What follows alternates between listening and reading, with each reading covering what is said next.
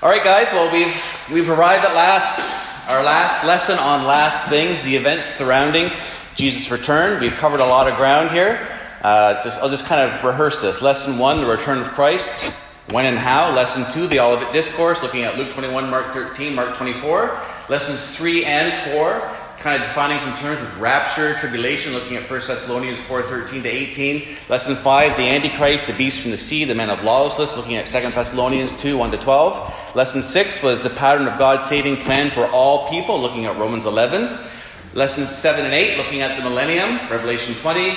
Lesson 9, the resurrection, 1 Corinthians 15. And now the final judgment. Oh, no, sorry, that was last week. The final judgment and eternal punishment. And then today, lesson 11, the new heavens and new earth, looking at Revelation 21 and 22. So let's actually just read through those two chapters, not the whole thing. We're just going to look at Revelation 21 1 to 14 and then 21 22 to 22 5. So a big chunk, but not everything. In, in highly metaphorical language and apocalyptic imagery, uh, this passage focuses on the end of history and the dawning of the new heaven and the new earth. This is these the last two chapters in the Bible. This is the this is the summation of the whole Bible plot line, storyline. So verse 1 of Revelation 21. Then I saw a new heaven and a new earth, for the first heaven and the first earth had passed away, and there was no longer any sea. I saw the holy city, the new Jerusalem, coming down out of heaven from God, prepared as a bride, beautifully dressed for her husband. And I heard a loud voice from the throne saying, Look, God's dwelling place is now among the people, and he will dwell with them. They will be his people, and God himself will be with them and be their God. He will wipe every tear from their eyes. There will be no more death, or mourning, or crying, or pain, for the old order of things has passed away. He who was seated on the throne said, I am making everything new. Then he said, Write this down for these words are trustworthy and true. He said to me, It is done. I am the Alpha and the Omega, the beginning and the end. To the thirsty, I will give water without cost from the spring of the water of life. Those who are victorious will inherit all this, and I will be their God, and they will be my children. But the cowardly, the unbelieving, the vile, the murderers, the sexually immoral, those who practice magic arts, the idolaters, and all liars. They will be consigned to the fiery lake of burning sulfur. This is the second death. One of the seven angels who had the seven bowls full of the seven last plagues came and said to me, Come, I will show you the bride, the wife of the Lamb. And he carried me away in the Spirit to a mountain, great and high, and showed me the holy city Jerusalem, coming down out of heaven from God. It shone with the glory of God, and its brilliance was like that of a very precious jewel, like a jasper, clear as crystal. It had a great high wall with twelve gates, and with twelve angels at the gates. On the gates were written the names of the twelve tribes of Israel. There were three gates on the east, three on the north, three on the south, and three on the west. The wall of the city had twelve foundations, and on them were the names of the twelve apostles of the Lamb. Then, verse 22 of chapter 21. I did not see a temple in the city, because the Lord God Almighty and the Lamb are its temple. The city does not need the sun or the moon to shine on it, for the glory of God gives it light, and the Lamb is its lamp. The nations will walk by its light, and the kings of the earth will bring their splendor into it. On no day will its gates ever be shut. There will be no night there. The glory and honor of the nations will be brought into it Nothing impure will ever enter into it, nor will anyone who does what is shameful or deceitful, but only those whose names are written in the Lamb's book of life. 22, verse 1. Then the angel showed me the river, the water of life, as clear as crystal, flowing from the throne of God and of the Lamb down the middle of the great street of the city. On each side of the river stood the tree of life, bearing twelve crops of fruit, yielding its fruit every month. And the leaves of the tree are for the healing of the nations. No longer will there be any curse. The throne of God and of the Lamb will be in the city, and his servants will serve him. They will see his face, and his name will be on their foreheads. There will be no more night. They will not need the light of the lamp or the light of the sun, for the Lord God will give them light, and they will reign forever and ever. Well, if you look at your uh, at the PDF in the announcement email or what you have in the back handout there, um, you can see where I'm going with this. I'm following the last chapter in Don Carson's book, The God Who Is There. So the setup of this is what is in, in John's vision here. What is new? What's symbol laden? What's missing? What's central? So we're going to look first as what is new in, Revel- in this vision. Revelation 21 1 to 8. And what John sees initially, of course, is a new, a new heaven and a new earth. That's verse 1. What does that call to mind? When you hear, when you hear heaven and earth, what does that bring to mind, biblically speaking? A text. It's not a rhetorical question. it sounds like the first verse of the Bible, doesn't it? Genesis 1 1, right? The opening words God created the heavens and the earth. So the opening of the Bible is actually connecting now with the very close of the Bible. Uh, but there's a difference here. This is a new heaven, it's a new earth, and it's untainted with any kind of sin that we see in Genesis chapter 3. It's, it's a new heaven, a new earth. What John sees then here, obviously, is a complete transformation of existence. A complete transformation of existence. The apostle adds, and there was no longer any sea that's too bad, huh? I guess that means in eternity there's no more holidays on the coast, right? That's what it's saying. God isn't like sand and sea, and not for all eternity. What's he, what's he saying here?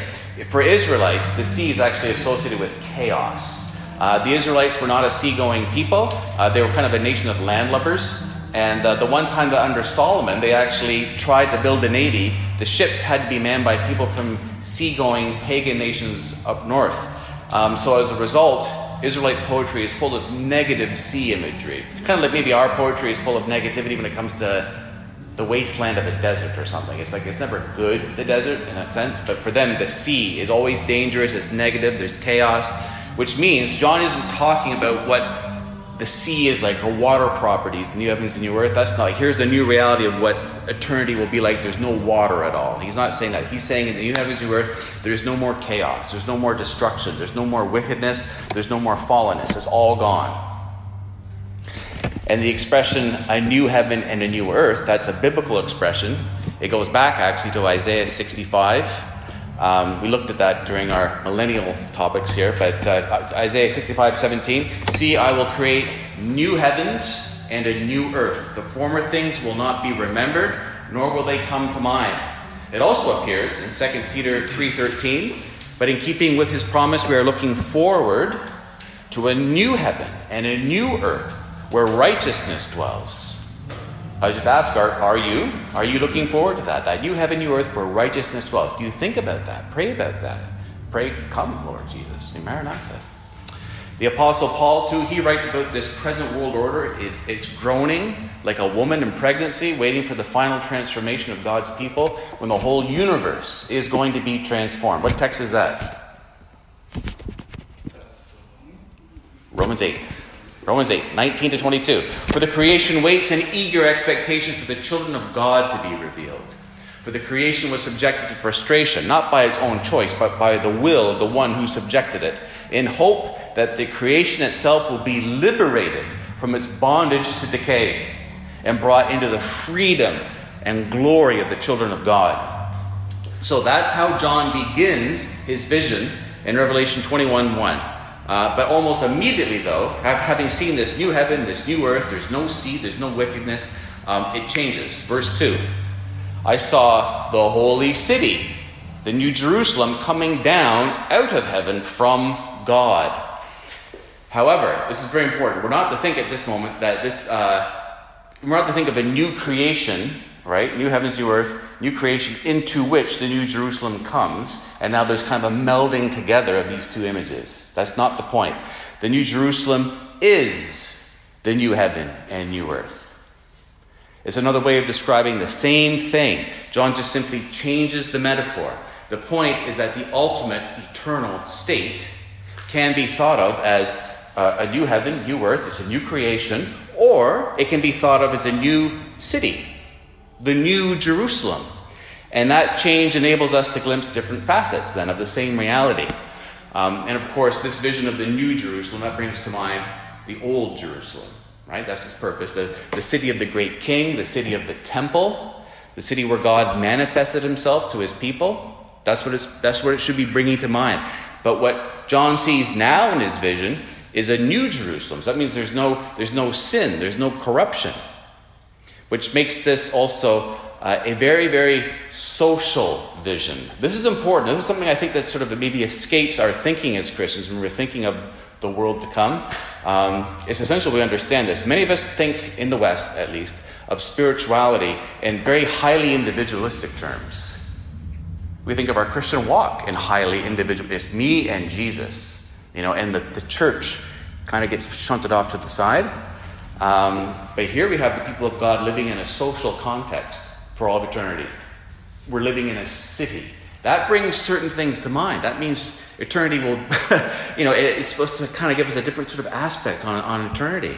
Uh, we're going to be not going to be playing a harp, right, on a solitary cloud in heaven in the afterlife. The biblical vision of eternity, one of its visions, is of a city. And there's all kinds of implications, I think, with that. But then he changes the symbolism again. He sees the New Jerusalem, verse 2, coming down out of heaven from God, prepared as a bride, beautifully dressed for her husband. Now the city is a bride. So it's just like it's changed three times.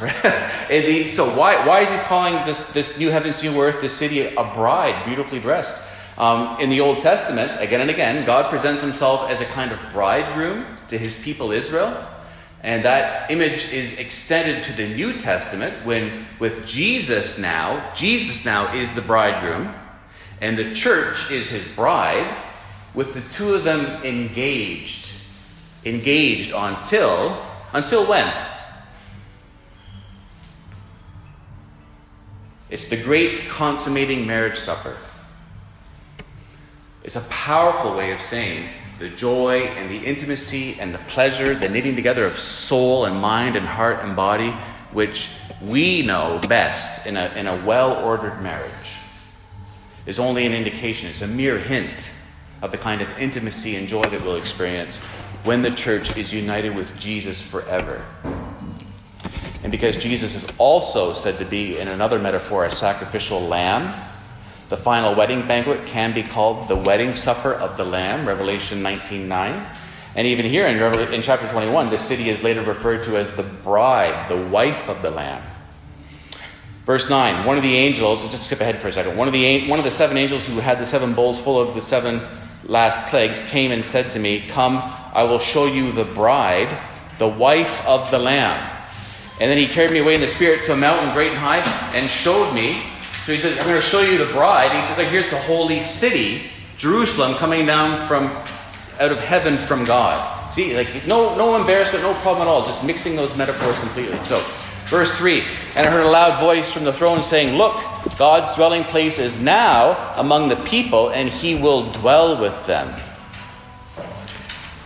This notion of, of God dwelling with his people um, that, that comes up over and over in the Old Testament. It's one of those major threads that ties the whole Bible together. You see that kind of language at different spots along the way of salvation history in the Bible. When you're looking at things like priesthood, sacrifice, sonship, all, one of the things is dwelling, and I will be their God, they will be my people. Look for that phrase in your Bible reading and where it pops up along the road of salvation history. It means different things at different moments. Um, in Leviticus 26, when the tabernacle is being put together in the desert by the ancient Israelites, long before they have an established temple, right? The tabernacle first, then the temple. God says, Leviticus 26, 11 to 12, I will put my dwelling place among you, and I will not abhor you. I will walk among you and be your God, and you will be my people. So God's dwelling place there is associated with the tabernacle, right? And then later on, the temple that Solomon builds. But but that the Israelites will be God's people is actually bound up then with the tabernacle, with all of its rituals. And then centuries later, centuries, six centuries later, in the days of Jeremiah, um, or sorry, that's six centuries before Jesus, rather, when God promises that there will be a new covenant, he says this. Remember Jeremiah 31? 33 I will put my law in their minds, I will write it in their hearts. I will be their God and they will be my people. And you go, oh, that's that same language again. You're supposed to kind of, you know, trigger something. The language is similar, yes, but if under the old covenant it's bound up with God's self disclosure in the tabernacle, which it was first in Leviticus, right? It's the same language, but then it's then in the new covenant in Jeremiah 31, it's bound up with God's self-disclosure in the minds and hearts of his people. It's the same language, but the entire notion is being ratcheted up. That's how typology works in the Bible. It gets ratcheted up these themes. So you see a progression.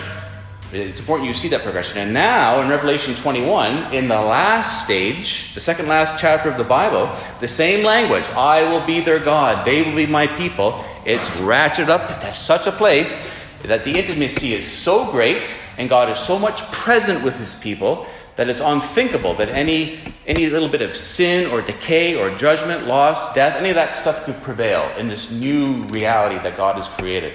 The ratcheting up of expectations is so intense that perfection itself is envisioned. It's perfection. And so we read in verses 3 and 4 look, God's dwelling place is now among the people, and he will dwell with them. But you're making a connection, right? Like Leviticus with the tabernacle, it was like, here's this localized thing with the 12 tribes of Israel. But now it's the whole new heavens and new earth, right? God's dwelling place is now among the people, and he will dwell with them. They will be his people. And God himself will be with them and be their God. He will wipe every tear from their eyes. There will be no more death or mourning or crying or pain, for the old order of things has passed away. And Don Carson notes here that eternal blessedness in this text is actually couched in negation. So, no tears, no pain, no mourning, no death, no, nothing bad. It's all couched in the terms of negation. God will bring perfect comfort and remove the source of sorrow, the curse, and the brokenness of the old order of sin. There is no curse any longer. But that's only the negative side of the glory to come. I mean, that's great enough, but it's all negative. The positive side is depicted in the imagery that follows to be, to be with God, to be with God in glory and splendor, to see the limitless perfections that all of eternity still won't exhaust because He is our God, and we, His people, we dwell with Him, and He with us forever. That's the positive side of this vision. And it's almost like it's so amazing that it's almost like if our faith needs to be reassured, John then adds in verses 5 to 8, He who is seated on the throne, and if you ever read out our Bible, that's probably in red, these next things coming up. I would disagree with that. This is God on the throne talking. There's always a distinction between the one on the throne, God, and the Lamb, right? This is, my, for my two cents, this is God, not Jesus talking. I am making everything new. Then he said, Write this down, for these words are trustworthy and true. He said to me, It is done. I am the Alpha and the Omega. That's the first and last letters of the Greek alphabet, the beginning and the end. So he's saying from creation to the consummation to the new creation, from creation in its perfection with its, its horrible slide into the decay and to sin and rebellion to the work that I've done in sending my Son, Jesus Christ, and the pouring out of the Spirit. And now the consummation, I am the Alpha and the Omega, and the turning point of all of this is my Son, Jesus. And what I've accomplished through his death and resurrection on the cross. That's what's going on in the background of this. To the thirsty, I will give water without cost from the spring of eternal life. Those who are victorious, verse 7, and, and to be victorious in the book of Revelation means that you per- persevere in faithfulness by God's grace to the very end. You're victorious. It's not because you're raking in cash or you're very successful. You persevere to the end. To those who are victorious, I will inherit will inherit all of this, and I will be their God, and they will be my children. But the cowardly, the unbelieving, the vile, the murderers, the sexually immoral, those who practice magic arts, the idolaters and all liars, they will be consigned to the fiery lake of burning sulfur. This is the second death. So, what's new in John's vision here? We have the new heaven, the new earth, New Jerusalem, and the consummated union, the consummated union between Christ and his people. Any questions about that first part?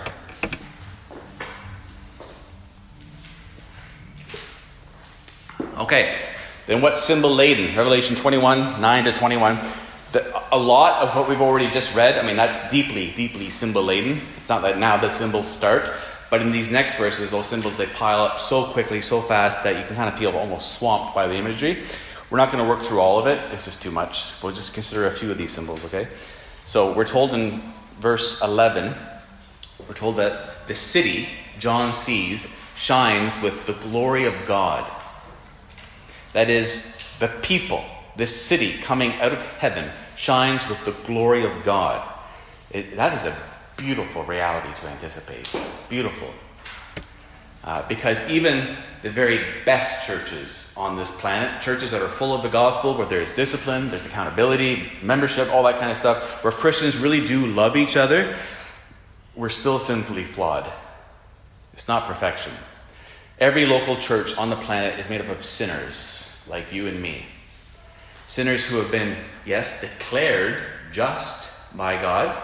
Uh, we're in right legal standing with Him, but sinners still. We're not, we're not perfected yet, and not even close to what we will be on this last day. But one day, the city itself, the people of God, the bride, right, will glow with the presence of God. No trace of sin anywhere. The language is drawn from the Old Testament prophets, the prophets who anticipated that Jerusalem, that the Jerusalem that would be built after the exile, looking forward to the ultimate Jerusalem. So think of Isaiah 60, 1 to 2. This is addressed to Zion, to Jerusalem. Arise, shine, for your light has come, and the glory of the Lord rises upon you. See, darkness covers the earth, and thick darkness is over the peoples, but the Lord rises upon you, and his glory appears over you. It's Isaiah 60, 1 and 2. And notice the strange dimensions of this city. Verse 15 The angel who talked with me had a measuring rod of gold to measure the city, its gates and its walls. The city was laid out like a square, as long as it was wide. He measured the city with the rod and found it to be 12,000 stadia in length and as wide and high as it is long. That means it's a cube.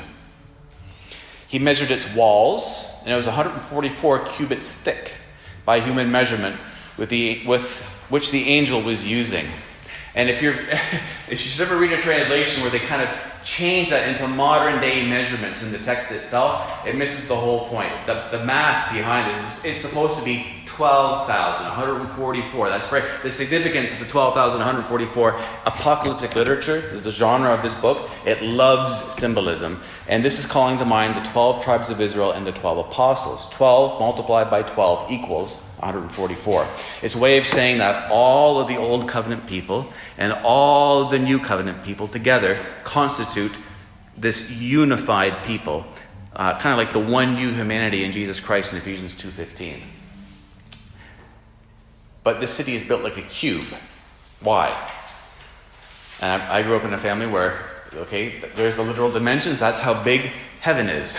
it's like, no, no, no. Once again, this is deeply symbol laden. Stop and ask yourself, where do you find a cube in the Old Testament? And there's only one place. It's the most holy place in the tabernacle or in the temple, the Holy of Holies. And it's paved over the whole thing with gold. The tabernacle was built three times as long as it was wide. Two thirds of it took up the first part, the holy place, and the last third, perfectly cube like, was the most holy place, the Holy of Holies. This is where the Ark of the Covenant was found, including the top on which the blood of the bull and goat was sprinkled in the presence of God on the Day of Atonement. This was God's throne room on planet Earth, in that back room of that tent, and later on uh, in that temple. It was a place where God manifested himself in his glory when that blood was poured out. And here we're told that the entire New Jerusalem, the new city, the whole city, the new heaven and new earth, is built like a cube. The New Jerusalem is, think of it this way, it's like it's a massive Holy of Holies. That's, that's the imagery that's being displayed here, which is to say, the entire creation has become the dwelling place of God. That intimacy of going into that back room of the Holy of Holies is now over all of creation. Loved ones, all of us will forever be in the very presence of God if we're in Christ. We no longer need a mediating priest. We no longer need blood sacrifices. It's equivalent to when Jesus was crucified. Remember, the veil of the temple was torn in two, and the way into the most holy place, the presence of God was opened.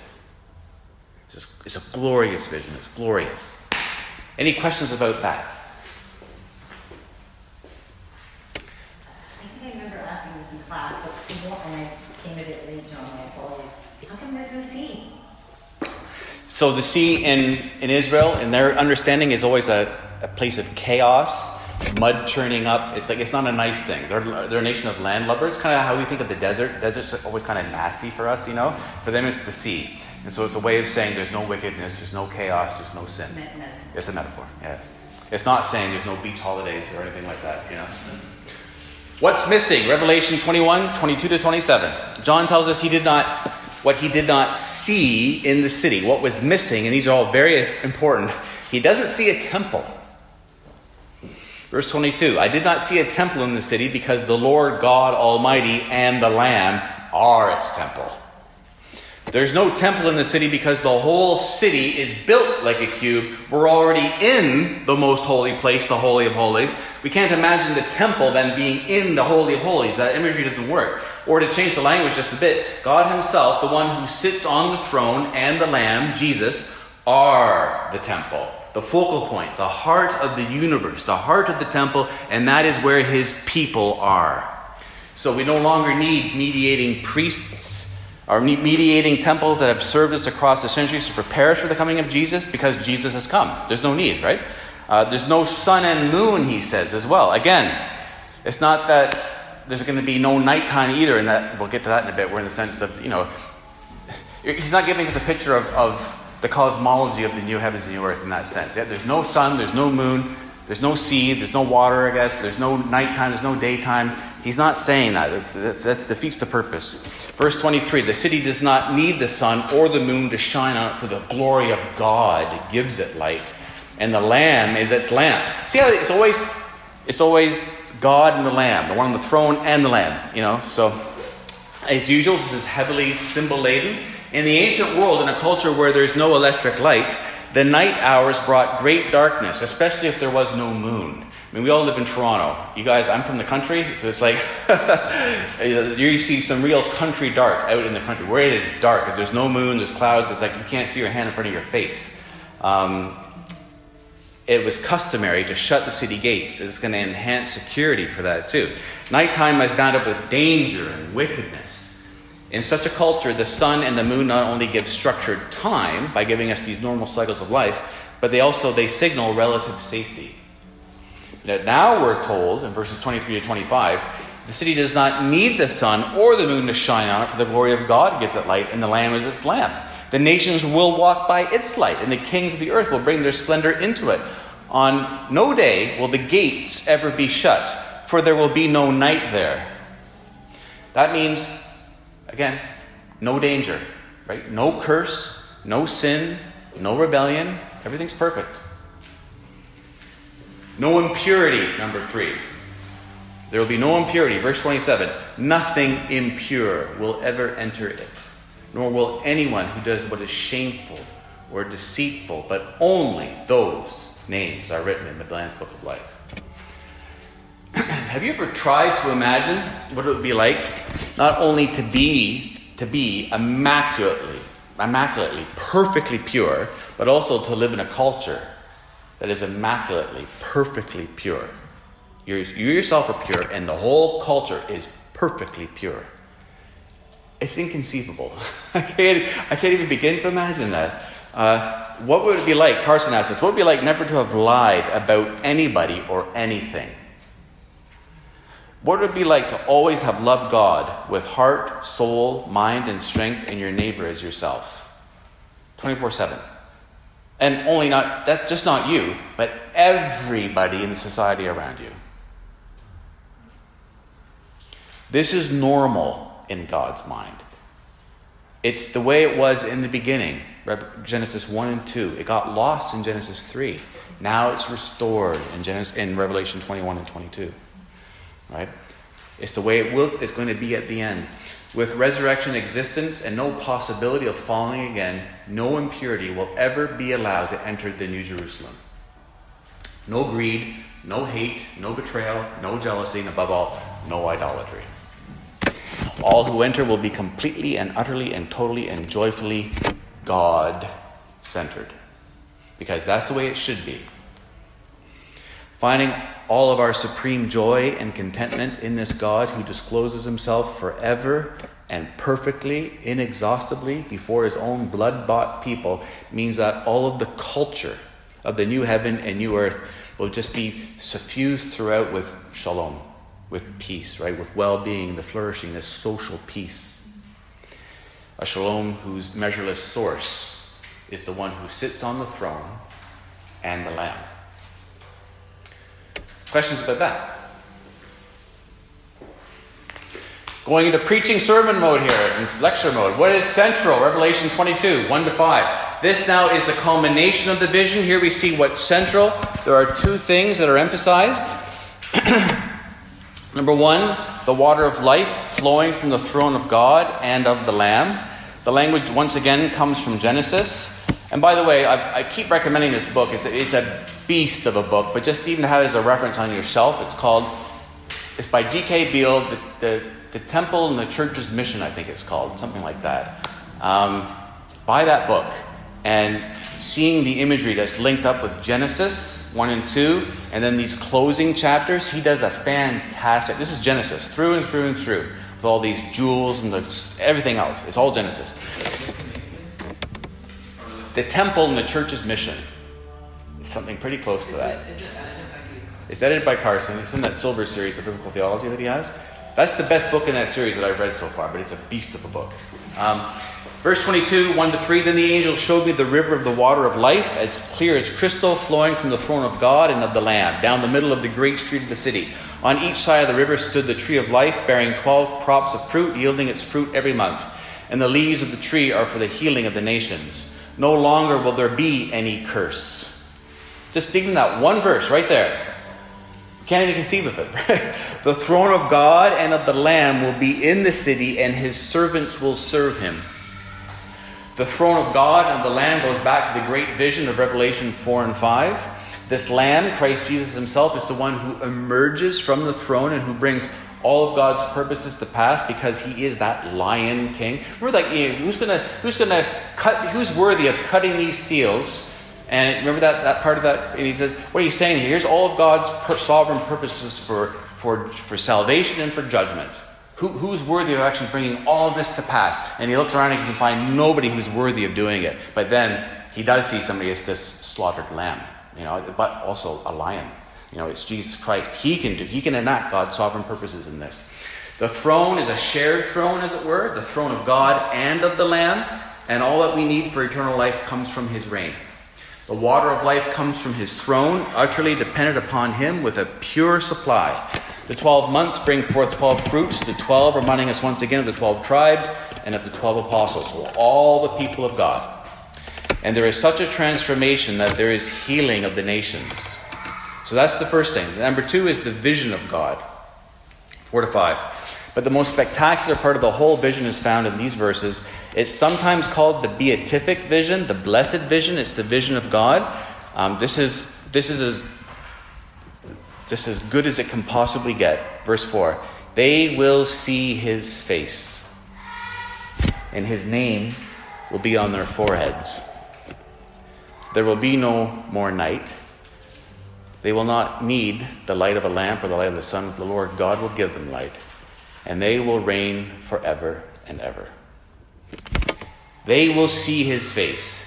So, do you remember in Exodus chapter 32, 34, where Moses asked to see more of God's glory? He wanted to see God's face, and God replied in Exodus 33, 20, You cannot see my face, for no one may see me and live.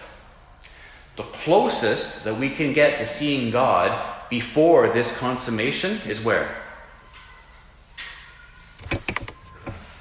Rest. That's a good Sunday school answer. In Jesus Christ, right? Yep.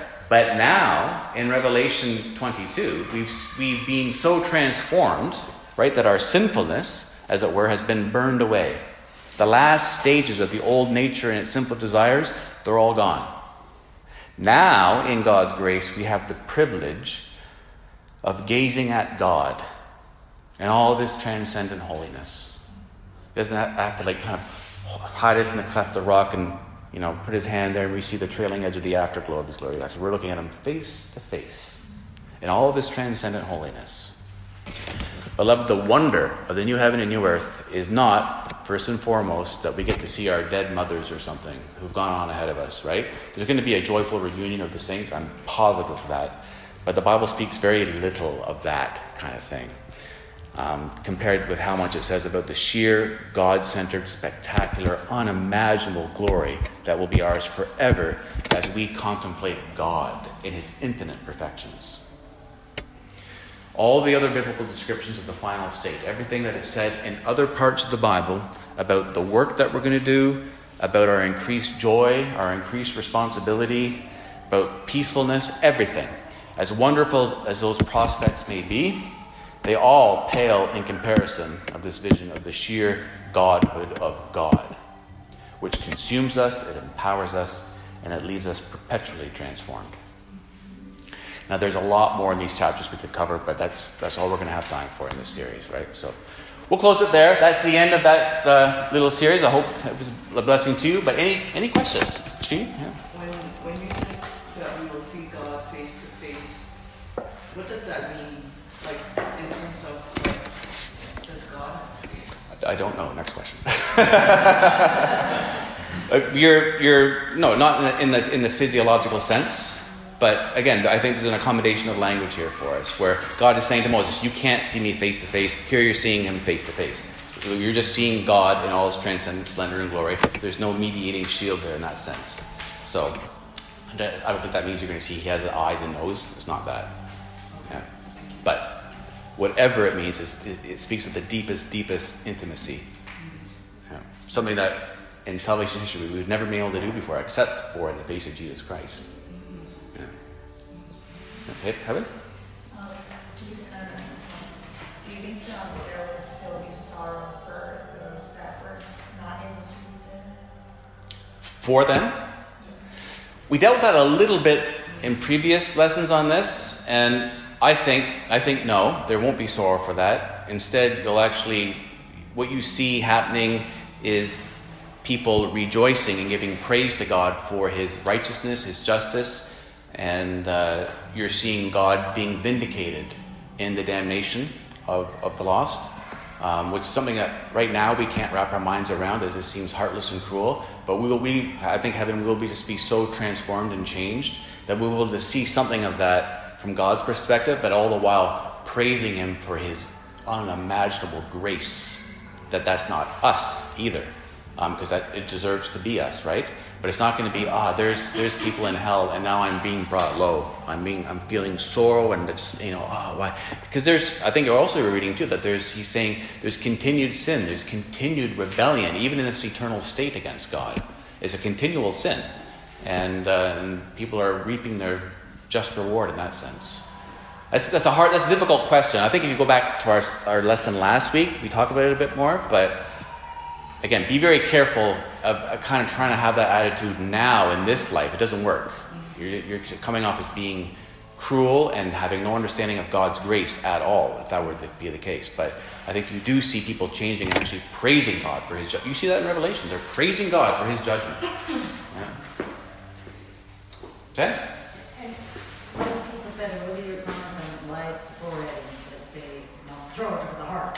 Sorry, I didn't. I didn't hear the first part there uh, they'll, um, you'll see God's face and his name will be on their forehead. Yeah. So people say, why is it forehead? All, all through the book of Revelation, there's kind of this, this competing picture where you have um, the devil, the Antichrist, and his people are actually, they have his name on their forehead. And then there are those who are blessed of God. And I think in Revelation 3, 7 as well, they have his name on their, on their forehead. So it's actually it's who, yeah. So it's actually, and then you serve that person, and then and you face the wrath of the other person. So either you have the name of the devil, Antichrist, whatever is on your on your forehead, and you face the wrath of God, or you have God's name on your forehead, and you face the wrath of Satan. And so you kind of have to ask yourself, well, whose whose name do I want, and whose wrath do I want to face? Ultimately speaking. You almost think of it in a kind of a crazy way, almost like a brand. It's like here, here. Uh, yeah, but it's just saying, my name is written on your forehead. You are mine. That's that's beautiful with God. It's terrifying with the other option. You're like, here's a brand. It's like you're mine, and you're worshiping and following me, and you're going to face the wrath now of the Lamb. You know, it's like we don't want that. Okay, well, guys, we can stop it there then. I really enjoyed that series. That's the first time I've done that, going through kind of last things eschatology. So the next two lessons are going to be taught by Alex. It's going to be our membership class.